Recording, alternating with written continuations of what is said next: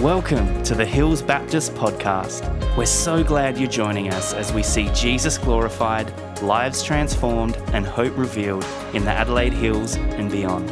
We hope you enjoy this message. The title of my message is uh, Called to Faith, Called to Community.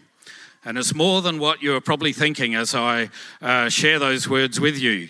Uh, it's not going to be a guilt trip about joining a life group. My message this morning is about God's call, God's ministry, and what God wants to do. But as we look at this uh, topic this morning, uh, when I was at uh, Norton Summit Baptist, I was there for 20 years as a pastor.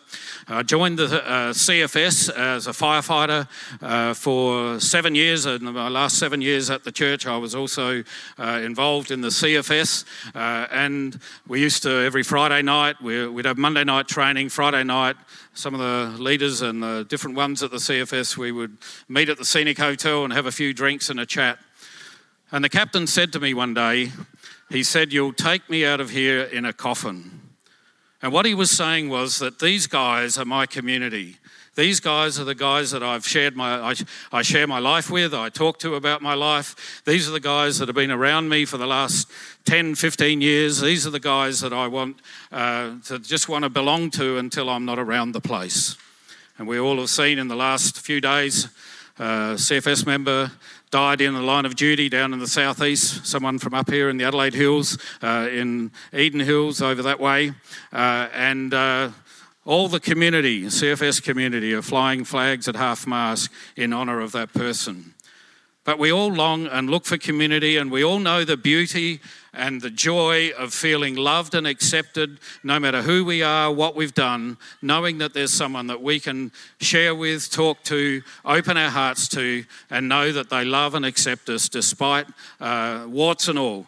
And uh, to feel the joy of that is something uh, that we find. Uh, I've experienced it and continue to experience it in my family, uh, with friendships, um, in my marriage, uh, and, uh, um, and all of us at different times have found someone in our lives, and I trust that you have, uh, that there's someone that you feel that closeness to.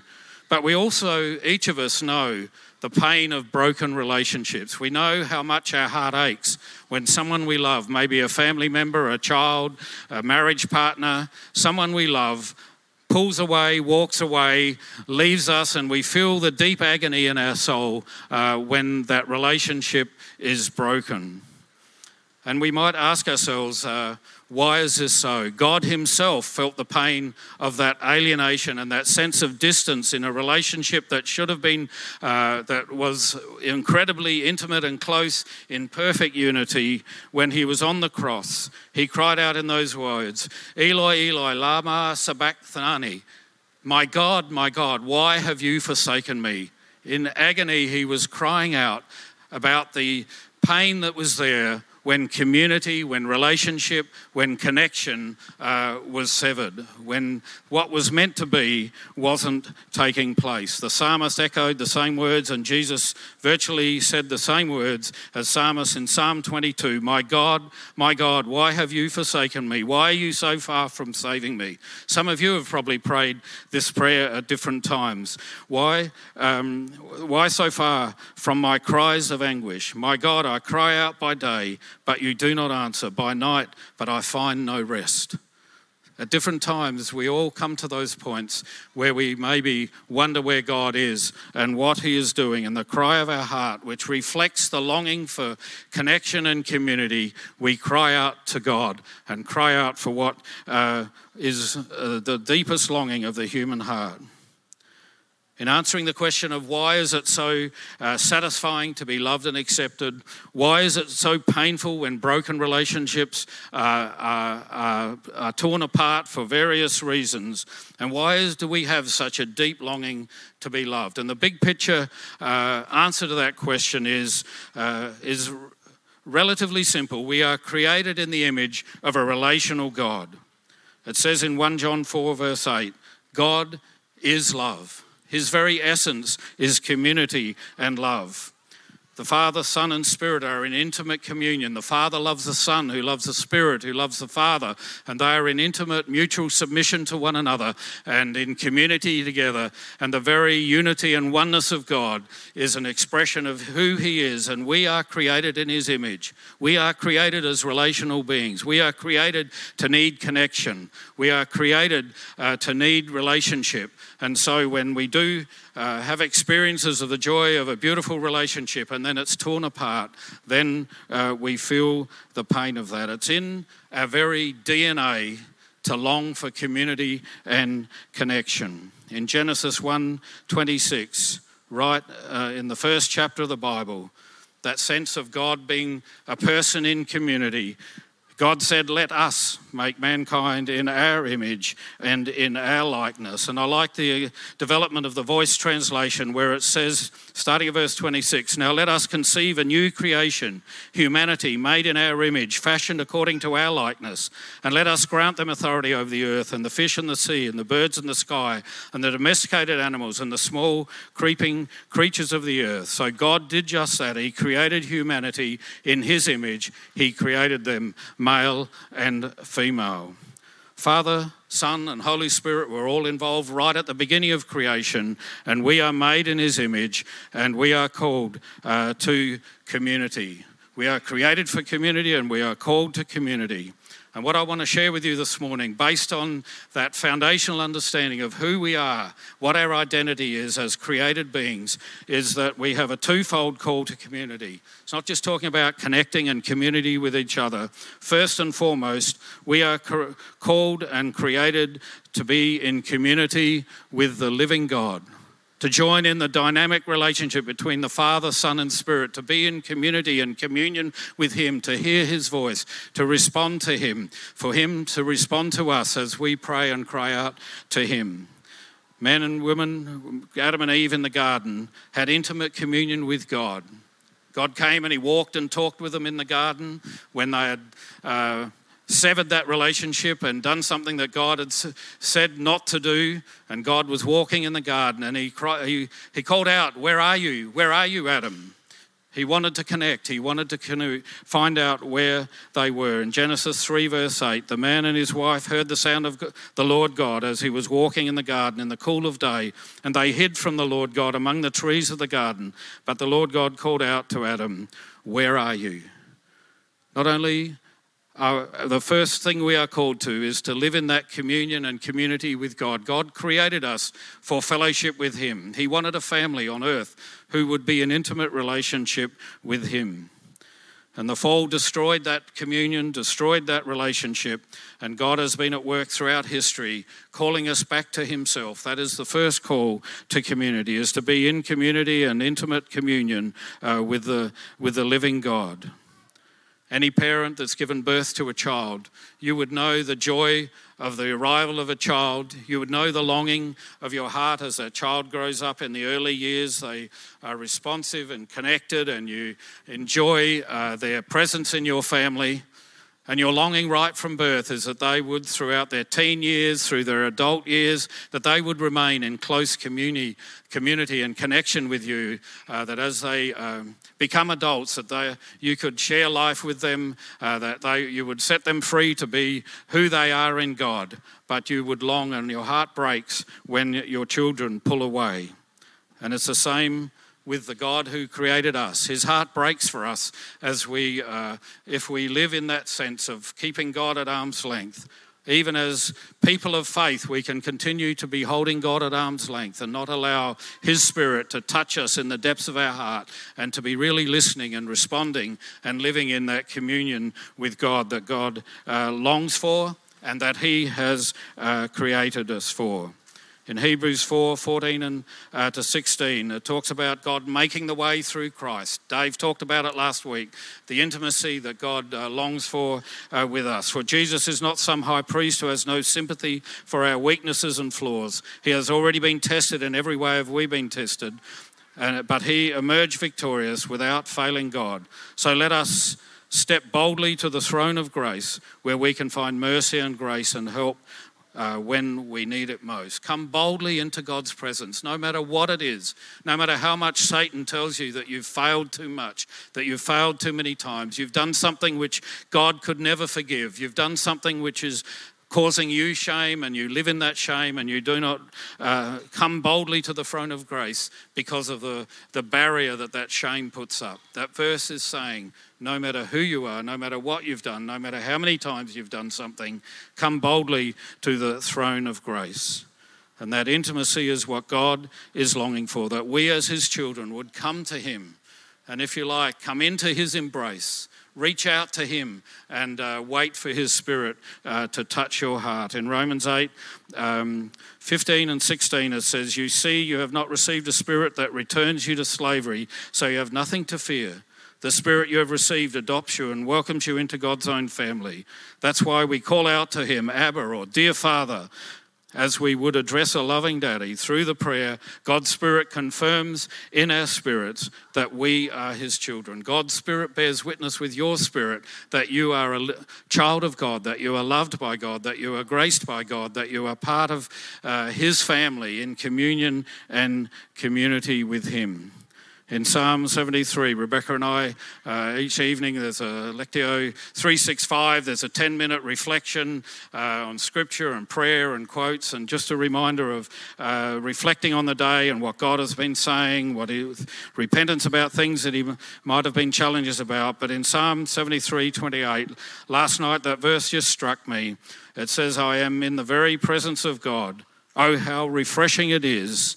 He made the Lord we have made the Lord God our home. How refreshing it is when we make God our home, when we come into his presence and in communion and community with him.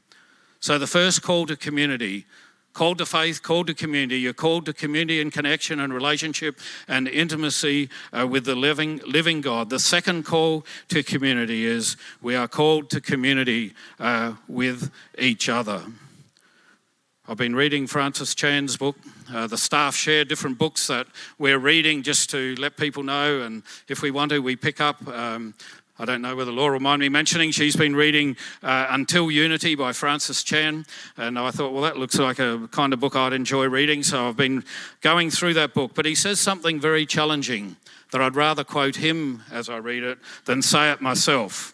He says, After time, Oftentimes I hear the words in worship songs claiming, all I need is Jesus. And while it is sung out of the heart, that means well. The Father has much more for us. It's actually not biblical. He created us to be in community with each other. And let me say very clearly Jesus is all we need for salvation, and that's what we're affirming. But as we come to faith and come to God and come to the living God and His Spirit indwells us, we are called to be in community with each other. God in Christ, His purpose isn't just to connect us with God, His purpose is also to connect us with each other as we give the grace and love to each other that God has given to us in the Old Testament before even sin had entered and God was walking and talking with Adam in the garden before Eve was created. He said, It's not good for you to be alone. And this isn't just about marriage, this is about a, an individual who God had created. And He said, you are, It's not good that you are in isolation. In that case, he created Eve, a beautiful bride, I'm sure, uh, and uh, God created uh, and, and intended, even before the fall, that we would be in community with others. How much more, as God's people, indwelt by the Holy Spirit, individually in communion with God, how much more we need each other in our brokenness, in our longing to become what Christ wants us to be, that we're listening to God, but also that we need to be in connection with each other. In 1 Corinthians 12, uh, 21 to 25, it says, The eye cannot say to the hand, I don't need you. The head cannot say to the feet, I don't need you. Think of any person, any gift, any uh, person in the life of the church. We can't say we don't need them. But God has put the body together, giving greater honour to the parts that lacked it, so that there should be no division in the body, but that its parts should have equal concern for each other. If one part suffers, every part suffers with it. If when one part is honoured, every part rejoices with it. That's community. Valuing every person despite their differences to you, valuing every person uh, despite their different gift, different personality, different background, different theology sometimes. If they are a person who believes in Christ, they are someone who is uh, connected to you as part of God's family. We hear God together as we use our spiritual gifts, when we're in community, as we in conversations, as people use their gifts, as they speak what God might put on their heart for you, we hear God in community as much as we do uh, in a private relationship with God. We are created for it, we long for it, and Jesus prayed for it. He prayed for us uh, to be in community and oneness together. Jesus' prayer in John 17 says, I do not ask for these only, the disciples that were around him, but also for all who will believe in me through their word, meaning us gathered here today. His prayer was that they may all be one, and this has blown my mind for many years, just as you, Father, are in me and I in you, that they also may be in us, so that the world may believe that you have sent me. Jesus' prayer was that everyone who believes would be in unity and oneness together uh, in, in Christ Jesus. In Christ, we are shown the way to relationships with each other to be restored. The Spirit indwells every believer, even the ones you think are a heretic because of, or a, a, liberal, or because they don't interpret things the way you interpret, and you've become convinced uh, that uh, of what you think God is saying. We so easily divide the body of Christ over doctrinal differences, different experience of the Holy Spirit, People have different passions. Someone's passionate for the justice that God longs to see in the world. Some are more passionate uh, for, for community and life groups. Someone's more passionate uh, for gifts of prophecy. And there's all different passions and longings that people express. Um, there's different ethnic backgrounds, different parenting styles, different views on how we respond to the COVID pandemic and there's um, all those different things. But despite all those differences, we are one in Christ. And I want to say to us, and I'm going to say it again a bit later, we need to be what we are. You and I can't create community. The more we try and agree on all these different things, the more we'll just fragment. Since the Reformation, uh, there's about 360,000 different groups of Christians who call themselves Christians, who mostly are uh, throughout the world because we spiritualized. Um, I'm, I'm more spiritual than you. I believe certain things that, are, we think, that I think are right. My pride means that I'll take a group and go and start another group, and I'll feel really spiritual because I'm starting another group. Uh, and uh, we've got the right truth. We've got this. Might be, usually, it's only one thing. It might be second. I won't go through the list. I might get myself into trouble. But um, you, you get the drift, don't you? It's not spiritual to divide the body of Christ. It's spiritual to walk in communion and unity with each other, to have robust conversations, to disagree even about what you think the Bible might be saying, disagreeing about uh, what you think might be the right way to act uh, in a COVID climate. But speak strongly what God has put on your heart, but do it in a spirit of unity and oneness because we all belong to Christ together. And it's in Christ that we are one.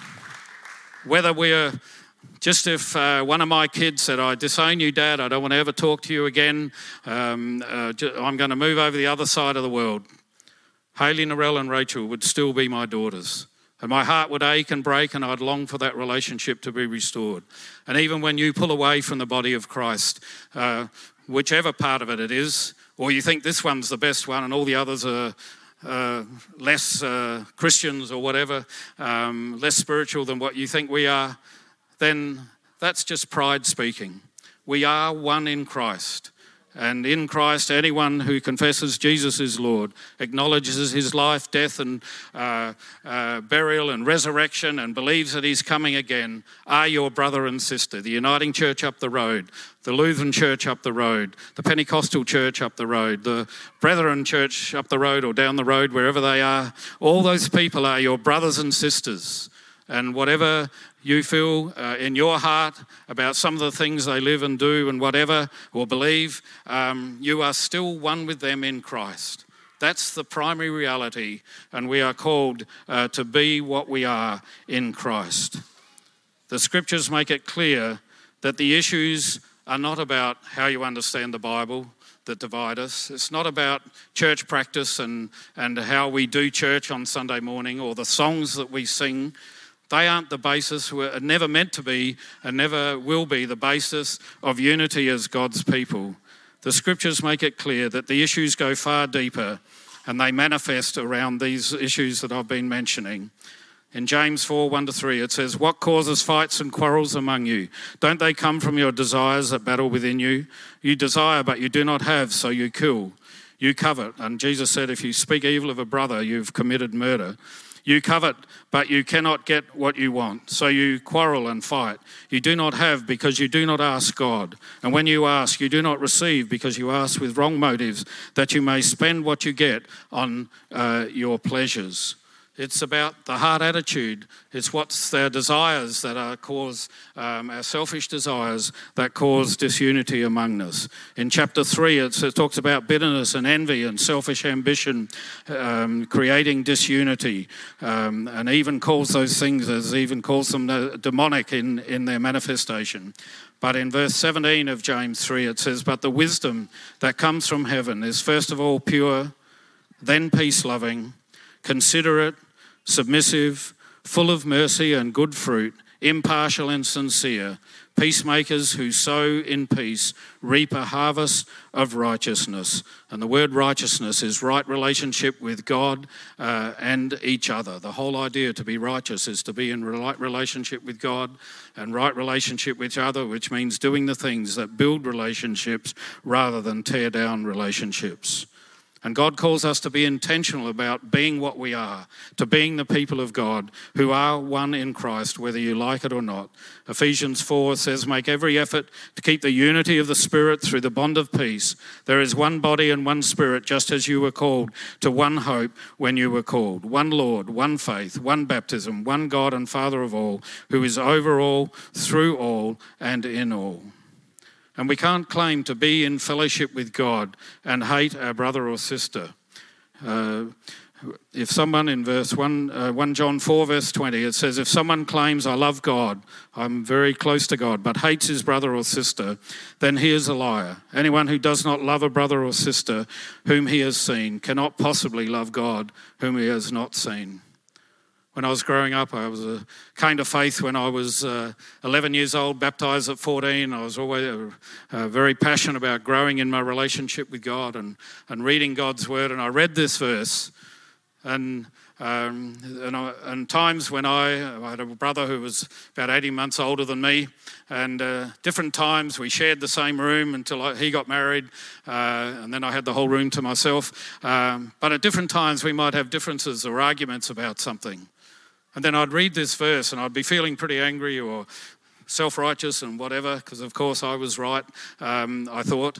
Um, but then I would read this verse and I was thinking, do I really love? This is my biological brother. And then I'd be thinking, am I really living and loving God if I'm struggling to love my brother in those moments? And the same is a reality for us in the church, not just this church, but God's church, all believers, all those who are in Christ. Uh, and we must ask ourselves if we, uh, in any way, um, speak evil of a brother, uh, then we need to ask ourselves what's going on in my relationship with God. I'm challenged by that word. I trust that you too are challenged by that word as well. There's a worship song that we used to sing many years ago. We are one in the bond of love. We have joined our spirit with the Spirit of God. We are one in the bond of love. That song, without realizing, expressed what I'm saying this morning. We have joined our spirits with the Spirit of God. That's why we are one in the bond of love. Not because we agree on all the different things that you and I could fight over or have arguments about Pastors are meant to be easily entreated, not meaning a walkover on matters of uh, core doctrines of who Jesus is and the gospel and the spirit of grace rather than legalism, but on matters that don't matter. We, we need to be, have that spirit of grace and humility as we listen and seek to uh, be an expression and, a, and, a, and, a, and I guess, an example of how we can be one uh, as, as God's people and express the oneness that is the reality that does exist.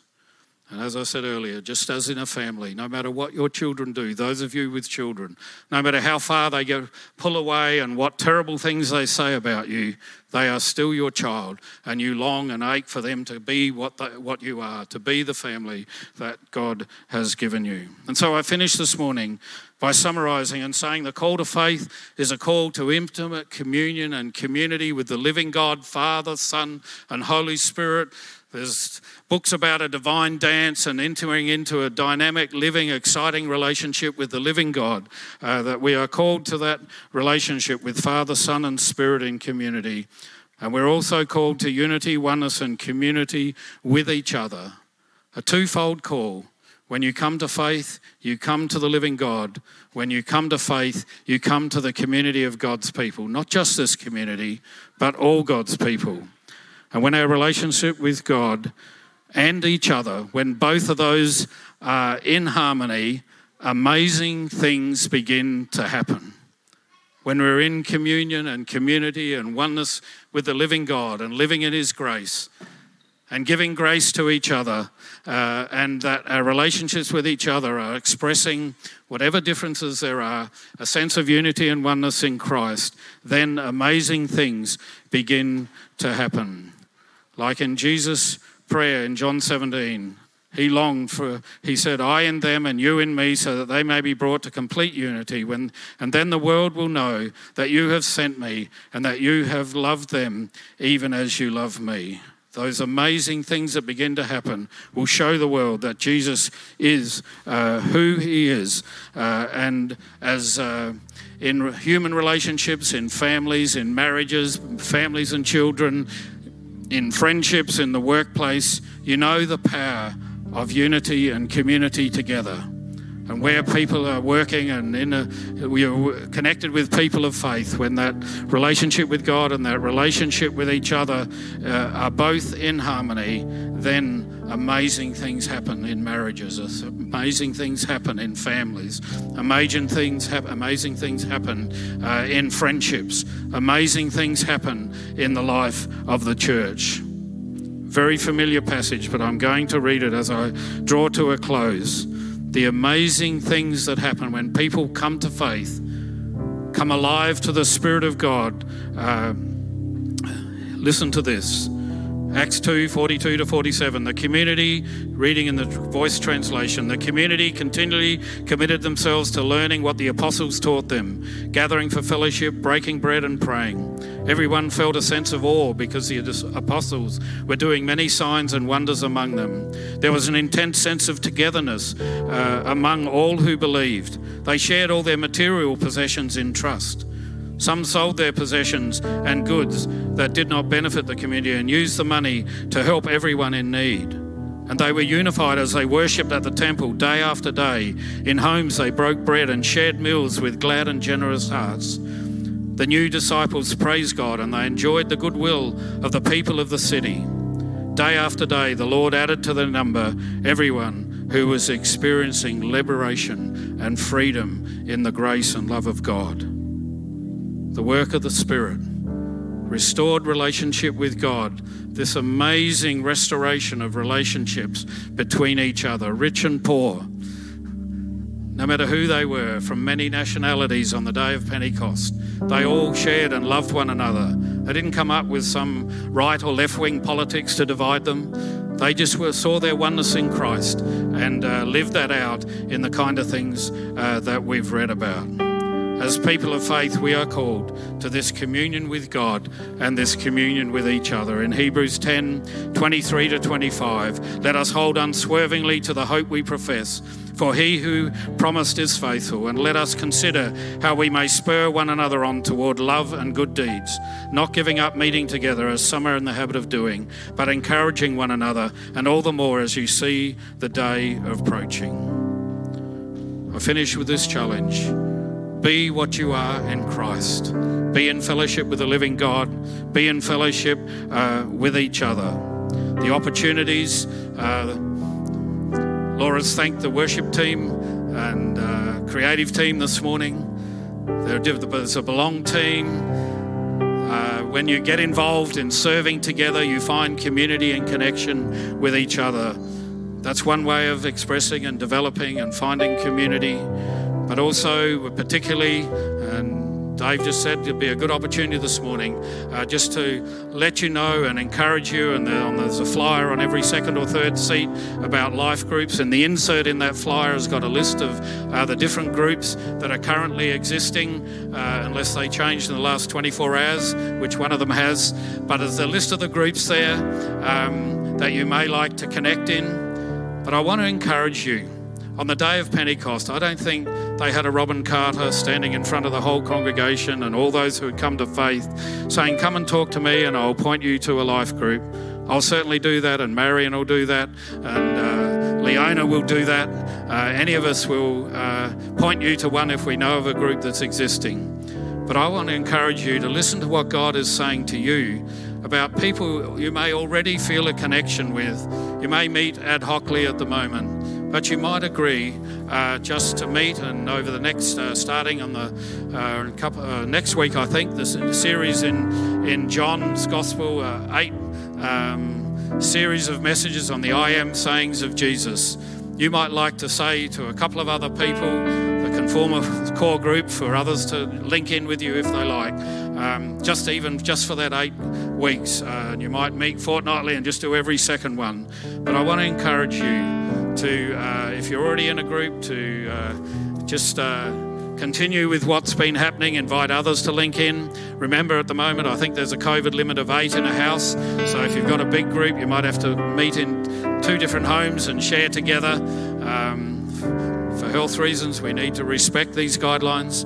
Um, and then those who are forming new groups, uh, just agree where you're going to meet. And over the next eight weeks, whether fortnightly or weekly, just get together as God's people have communion together, study the word, pray together, have fun together, work out how you can love others around you uh, as you gather. And uh, the flyers there and the insert is. Uh, is in, in there with a list of groups. Uh, so please take the opportunity to do that. One of the things that is really powerful is to pray the scriptures. When God says something, and it says in the scriptures that He is worthy, you turn it into a prayer and you say, Thank you, Lord, that you are worthy. I'm going to turn Jesus' prayer for his disciples into a personal prayer for us as we close and I hand back to the worship team. I want to lead us in a prayer where I'm praying, if you like, the scripture where Jesus prayed for us. Lord Jesus, we pray for all who have come to faith, those in our community, and all God's people in churches around us, that we will be one just as you and the Father are one. May we know the reality of deep fellowship and intimacy with you, just as you are in deep fellowship and communion with the Father and the Spirit. May your glory be manifest on us in such a way that we will be in community and oneness together in the same way as you and the Father are one. In this we will know we are loved by you, and the world will know that you have come to us from God, and they will know they are loved by you. Just as you were loved before the foundation of the world, we want to see your glory and just as you long for us to be where you are, we long too to be in your presence, both now and for eternity. We know you have come to us from the Father who sent you. Thank you for showing us the Father's love so that the love that He has can be manifest in us, and you will dwell in us powerfully for your glory. We pray these things in Jesus' name and for His glory. Amen. Thanks for listening to the Hills Baptist podcast. If you'd like to partner with us in developing and equipping passionate disciples who love God, love people, and boldly share the gospel, you can do that at hillsbaptist.com forward slash giving. We pray this message has empowered you to live and love more like Jesus. Have an amazing day.